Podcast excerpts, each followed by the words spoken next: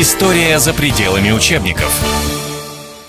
Это программа «История за пределами учебников», четвертая завершающая часть э, программы, которая посвящена коммунистической идеологии. Как говорилось в конце программы «Время», всегда после, может быть, каких-то не самых приятных событий, которые за рубежом, естественно, происходили. У нас в стране все было хорошо. Э, а может быть, наши проигрывали, потому что э, далее после зарубежного блока шел, как правило, блок спортивных новостей и, и, и наши иногда не могли похвастаться какими рекордами, какими-то рекордами. Так вот, раздавался всегда добрый и улыбчивый голос диктора, который говорил и, не, и коротко о погоде. Так вот, э, сейчас такой уже благостный, я надеюсь, интонация Игорь Борисович Чубайс э, попробует найти что-нибудь в коммунистической идеологии хорошее. Вот из того, что вы говорили, у меня сразу несколько комментариев возникло. Во-первых, э, об этом пишет Фазиль Искандер. У него есть такой рассказ, где он пишет, что стран, он приехал из Абхазии в Москву, и говорит, никто, вот включен телевизор, включено радио, никто ничего не слушает. И вдруг все замирают. А теперь по, о погоде. Вот это все слушали, потому что это действительно было что-то достоверное. Это волновало и что-то, людей, и что-то, да. и что-то э, настоящее. Но и э, поскольку вы сказали о том, как были устроены радиопрограммы, они все, между прочим, все новости у нас запаздывали. То есть то, что Запад узнавал сегодня – мы узнавали только завтра. У нас сообщали об этом только завтра. Почему? Это тоже связано с ком-идеологией. Мы запаздывали на целые сутки не потому, что наши корреспонденты за рубежом ленились там, работали плохо. Да нет, они вовсю старались. А потому что, когда приходило сообщение, нельзя было просто сообщить, что вот тот-то победил на выборах, вот тот-то проиграл – вот тут-то что-то там э, в Лондоне, не знаю, произошло, да? Потому что все, что происходило, должно было быть вписано в идеологическую сетку, в идеологическую решетку. И все, что происходило, было либо в соответствии с идеалами марксизма, работала на победу коммунизма, либо это злопыхали наши враги. А для того, чтобы понять вот это с плюсом или с минусом сообщение, какую эмоциональную оценку мы дать, нужно было время. Но есть же находились совершенно гениальные корреспонденты, журналисты той же программы «Время», когда, например, э, в декабре, в конце декабря вдруг прямой, э, был репортаж из Парижа и появлялся э, такой журналист Потапов, который говорил, Рождество празднуют во Франции – но не до праздника сейчас французским рабочим. И далее шел материал, да. Нам не нравится такой хоккей, понимаете? Даже хоккей был разный. Даже откуда появилась эта присказка, вот сейчас молодежь это не понимает. Фильм э, «Бриллиантовая рука», там есть фразочка «выпить чашечку кофе». А что здесь такого в чашечке кофе? А потому что чашечка кофе, она не может быть буржуазной, коммунистической. Просто выпить чашечку кофе. И это разрушало уже вот всю картину идеологическую. Не бывает ничего без прис... Либо вы за, либо вы против. Так скажите, что вы против. А что вы тут прикидываете? Да говорите прямо. А вот э, э, выпить чашечку кофе, это, это вот не туда, не сюда. Это вот что такое нейтральное. Это, это... Наводит на мысль. Да, вы прекратите переключать программы это, там, я на пятом канале, товарищ полковник говорит, завязывай с этим делом. Вот. Но вот видите, я столько э, стрел выпустил в адрес э, коммунистической идеологии, но ведь всякая медаль о двух сторонах. Миша меня не спрашивает, но я за него спрашиваю. Были ли какие-то плюсы? А было ли что-то, могло ли быть что-то положительное? Я просто боюсь, что вы снова начнете мне цитировать я, я, Владимира я, Семеновича Высоцкого, да. а то хуже Владимира Владимировича Маяковского. Вот, при, пригвоздите, при, заклеймите меня. Поэтому сами Испугался. спросили, сами ответили. С, да. Сам отвечай, сам абсолютно. Вот. Значит, э, были ли какие-то плюсы в коммуникации? Конечно, были, конечно. А, хотя они тоже противоречивы, но были плюсы, были. Ну, например, какие? Ну, если вот коммунистическая идеология была такой абсолютно всеохватной, то есть вот в сортире, извините, надо было спрятаться, чтобы, чтобы не подчиняться требованиям идеологии. Да, да? и то там газета лежала. Да, и там лежала газета, но другой анекдот вспоминается, как когда один хотел уже покончить жизнь, там пошел в туалет, там призвал веревку, и последний окурок решил выкурить, а он был Э, из э, обрывка газет, а в газете там пишут, значит, планы выполнены, значит, здесь перевы... жизнь-то налаживается, понимаете, вот, вот и все, и вот, то, то есть в любом месте она действовала, поскольку она действовала в любом месте, то из этого вытекал целый ряд таких, ну, э, около положительных или даже положительных результатов. Потому что в Советском Союзе всюду были клубы, всюду были библиотеки, всюду были кинотеатры, всюду были школы, всюду были какие-то культурные программы. Дворцы пионеров или, Дворцы, или детские клубы. Совершенно да? верно. То, то есть нельзя было вот вне оказаться, да? А что значит нельзя? Значит, нужно тогда в любой деревне просмотр кинофильмов, а в любой деревне там клуб и так далее, и так далее. А с другой стороны, поскольку на любой вопрос коммунистический идеолог должен был дать ответ, то у нас было очень мощное, может быть, самое мощное в мире издательство «Советская энциклопедия», которая публиковала энциклопедии по всем вопросам. Вот, вот нет такой, ну, если это ну, не, не энциклопедия, там, не знаю, шариковые ручки, но если это сколько-нибудь серьезно, энциклопедия балет. А балет есть? Есть, да. Есть энциклопедия балет. Энциклопедия литературы. Есть энци... наш ответ, что такое литература, какая литература. На... У меня дома стоят э, киноэнциклопедия а 56 -го и года. архитектурная, и кино, любая. Прогрессивный иранский режиссер и загнивающий американский режиссер, э, утопист, вообще буржуй. А Ор, Орсон Уэллс-то. А как же, а как же. Да и не только американские, но и полно и русских да. писателей, которые на самом деле загнивающие. А Вивьен Ли сыграла главную роль в буржуазной драме «Унесенные ветром». Да, и, и в фильме «Леди Гамильтон» она тоже неплохо да, сыграла. Это даже не упоминалось в этой энциклопедии. Ну, это лишь. Была у нее одна прогрессивная роль, да, она прачку играла. Да. Да. да и то так себе, по мнению, вот. по мнению индийских критиков получил.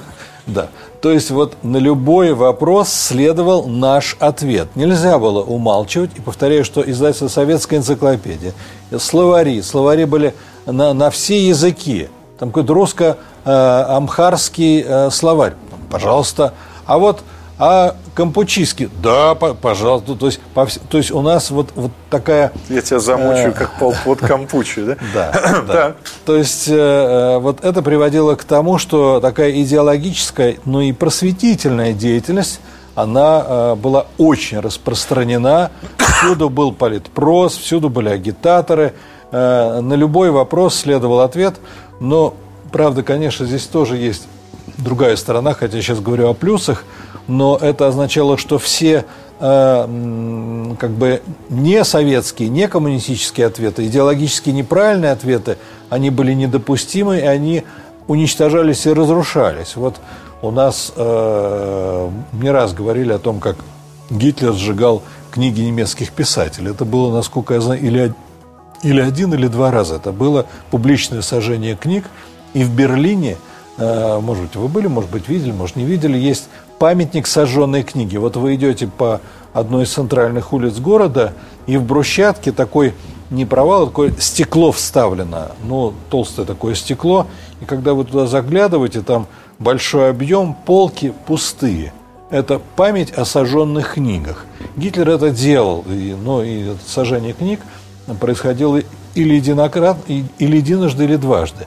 У нас в стране была целая программа, из года в год изымались книги. Это Надежда Константиновна Крупская очень активно этим занималась, составляла списки, какие книги надо убрать, какие книги надо удалить, потому что наш ответ есть, но их-то ответ, он нам вообще не нужен.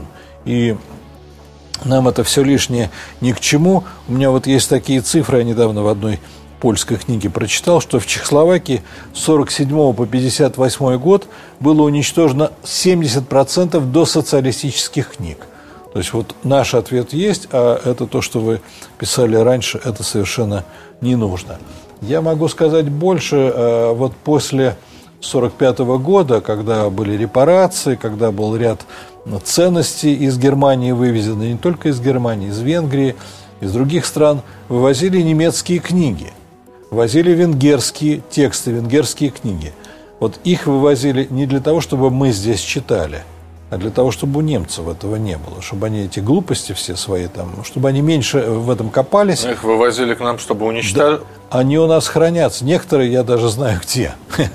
Вот, об этом не принято говорить. Некоторые книги до сих пор хранятся. Не все возвращено.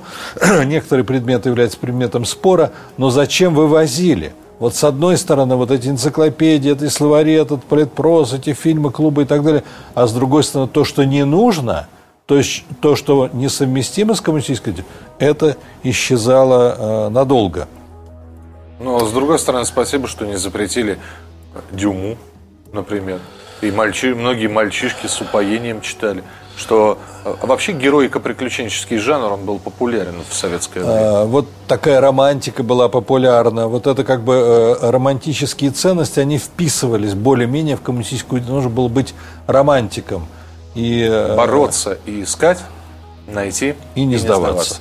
Да, и э, а я еду, а я еду за туманом. Э, за туманом и за запахом, и за запахом тайги. тайги. Да, вот, вот это, это, это было у нас. Причем на, на, на, эту, э, на эту строчку народ очень быстро придумал ответ, а я еду, а я еду за деньгами, за туманом, пусть езжают дураки. Но это уже, это уже не ком-идеология. Абсолютно. Это уже, это да. уже не, некоторый протест э, против ком-идеологии. То есть была такая романтическая линия, она была уместна. Э, но я могу еще и такую вещь сказать. Вот вы говорите, что ряд книг западных, ряд книг иностранных авторов у нас Э, можно было читать. Хотя, конечно, не все. И э, ну, я вспоминаю одного переводчика, там простая, простая, простой такой сюжет. Ну, моя бывшая жена была переводчица, переводила с датского. И ее рассказы значит, звучали на э, радио с добрым утром.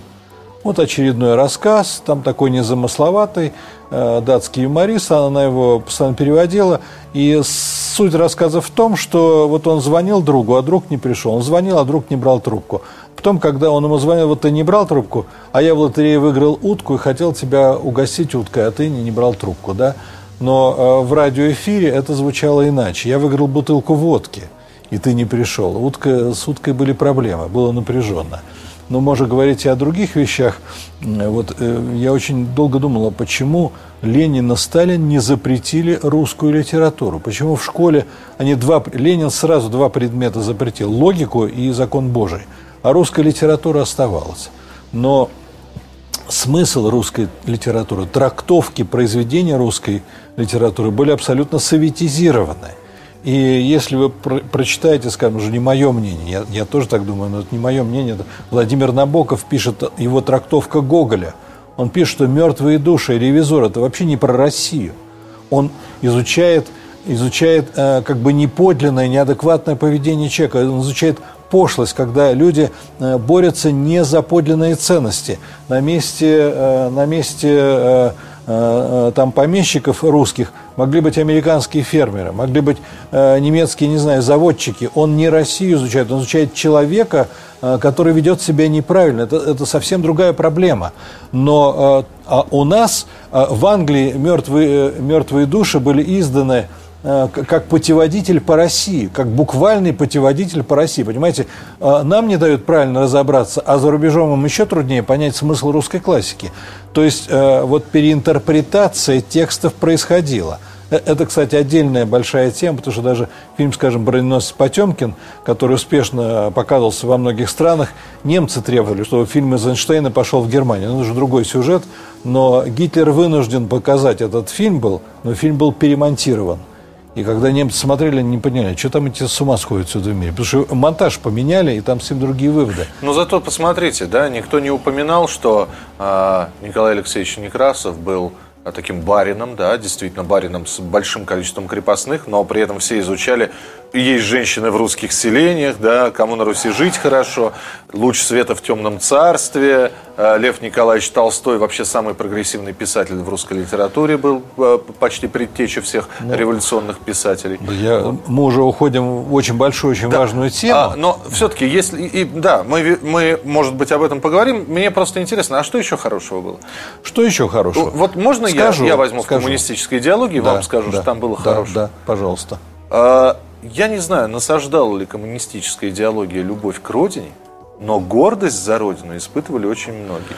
Вот вы знаете, э, э, это очень большая. Я сейчас начну. Какой родине? Что называть? За что Нет. должны были воевать русские ребята, которые в 41 году? Есть, за есть, что? За гула? Какой есть, родине? Я вам, я вам Образ раз... Родины был искажен. Есть власть советская, а есть земля русская. И на русской земле А-а-а. появились... Э, мы запустили ракету, да?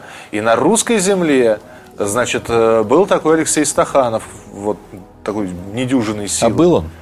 Алексей а это Стаханов? правда? Или это мистификация? Был и как Алекс... закончил Алексей Стаханов. Ну, за, и почему закон... Стаханов стал Стахановым. Ну, как закончил... И как Гитлер хвалил Сталина за то, что Сталин придумал стахановское движение. Здесь нужно все пояснять. Я вижу плюсы в другом. Вот в том, что был патриотизм, которого сегодня нет, и это абсолютно неприемлемо или почти нет, это абсолютно не годится. Нужно понять, что такое Родина, какая Родина, какую Родину можно и нужно любить. Я, например, Советский Союз любить не могу. Я могу любить своих соотечественников, могу любить свою историю, могу сопереживать беде и трагедии, которые мы перенесли.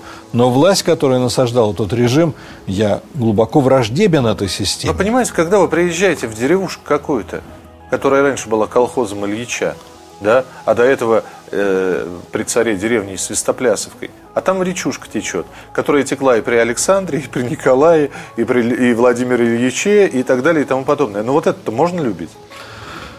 А, вот нужно разобраться, что любить. Вообще, э, самые старые названия – это названия водных э, источников, водных массивов, э, названия рек, они не советские, они русские. Так же, как американцы говорят «Миссисипи», это индейское слово, это не английское слово самое ценное – водные источники. Поэтому Волга осталась Волгой, хотя там много чего изменилось. Но э, я не знаю, сколько у нас осталось времени, а я да хочу, еще, две минуты. а я хочу все-таки рассказать о ряде э, плюсов и преимуществ, которые были у коммунистической идеологии. А важнейшая особенность, то есть она только была всеохватной, поэтому издавали учебники, энциклопедии, культурный центр и так далее. А коммунистическая идеология, конечно, проповедовала только положительные ценности – Вообще, я бы сказал, что советское телевидение было, наверное, самым скучным телевидением в мире, но героями советского телевидения были только люди труда. И мы видели передовых шахтеров, передовых учителей, передовых врачей. Э, э, и, и перестройка – это как раз время, когда появились там интердевочки на экране, когда появились э, киллеры на экране, когда появились менты на экране и так далее, и так далее. Вот, в, СССР это просто было совершенно невозможно. То есть формально ком-идеология пропагандировала только положительные ценности. Проблема в том, что, в общем-то, не надо было иметь семь пядей во лбу, чтобы понять, что не рабочие здесь э, хозяева жизни, не трудящиеся э, хозяева жизни. Это была мистификация. Но показывали нам людей труда, людей чести, людей морали. Само, вы знаете, что слово «любовница» в Советском Союзе не могло прозвучать. Как это? Такого у нас нет. Того не бывает. Вот, э, на, в официальных текстах, в текстах средств массовой информации такого не было. И э, я уже стараюсь покороче. Еще одна особенно несомненный плюс ком-идеологии в том, что она вообще была. Потому что в наихудшем положении оказывается общество, которое лишено всякой системы ценностей, всякой системы правил. То есть, если бы у нас вообще не было никакой идеологии, а как бы тогда люди в 1941 году все-таки, несмотря на все потери, на все там, минусы, сложности, как, а что, а что они защищали? Если непонятно, что есть их страна. Вот сегодня мы в ситуации, когда, например, э, наш парень, который берет оружие или который там на границе, да, он за что? Он за мавзолей Ленина или за захоронение Николая II в Петропавловке? Он за коммунистов или он за историческую Россию? А может, он за могилку бабушки и дедушки, которые за спиной у него остались? Где-то там. А какие они, понимаете? И они должны приобрести, а, они не могут быть вообще они, они либо за советское время, либо за историческую Россию, либо за Запад. Есть такая линия у нас. Вообще все, все русское, это все чудовищно. Вот догоняйте Запад. А у нас сегодня вообще нет идеологии. У нас все перемешано. Вот та идея... Лучше, чтобы какая-то была. Хотя, конечно, нужна нормальная, адекватная, не выдуманная, не искусственная.